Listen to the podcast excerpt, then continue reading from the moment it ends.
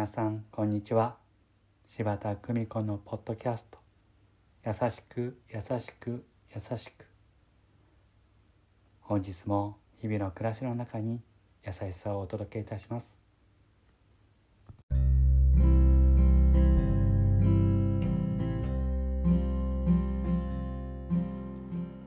見取り市柴田久美子でございます。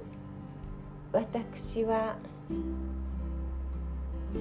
この30年間見取りという世界にいる間にたくさんの幸せになるヒントをいただきました。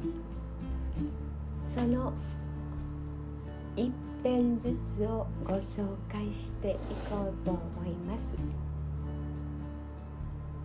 認知症の82歳の女性。もう3回もお部屋と廊下を行ったり来たり。どうなさったのですかと聞くと私の洗濯物がなくなったの。そうおっしゃられました。そしてその後少し間を置いてお尋ねすると同室の78歳の女性と大喧嘩。よしこさんは私の頭がおかしいからバカだ。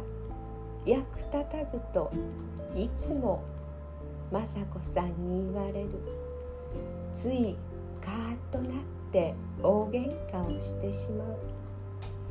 若い頃いつも人と喧嘩をしてはいけないよと母に言われてきたのにこの年になっても大喧嘩をしてしまう。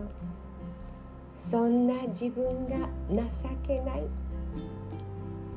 そう涙を流されます。私はよしこさんをしっかり抱きしめてこうお伝えしました。冬の寒いお湯の出ない日に水でコップを洗ってくださる優しさ。そんな優しいよしこさんとても素敵です。だからそんな風に責めないでください。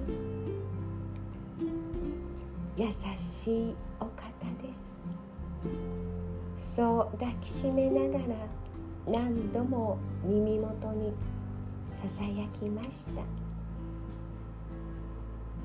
人間の優しさの原点をそして素晴らしい愛を誰もが持つことを教え育ててくださった女性です。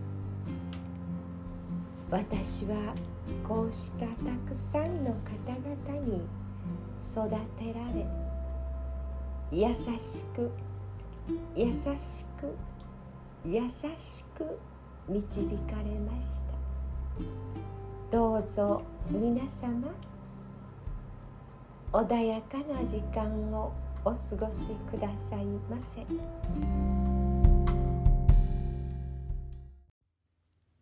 ご視聴ありがとうございました。今日も素敵な一日をお過ごしください。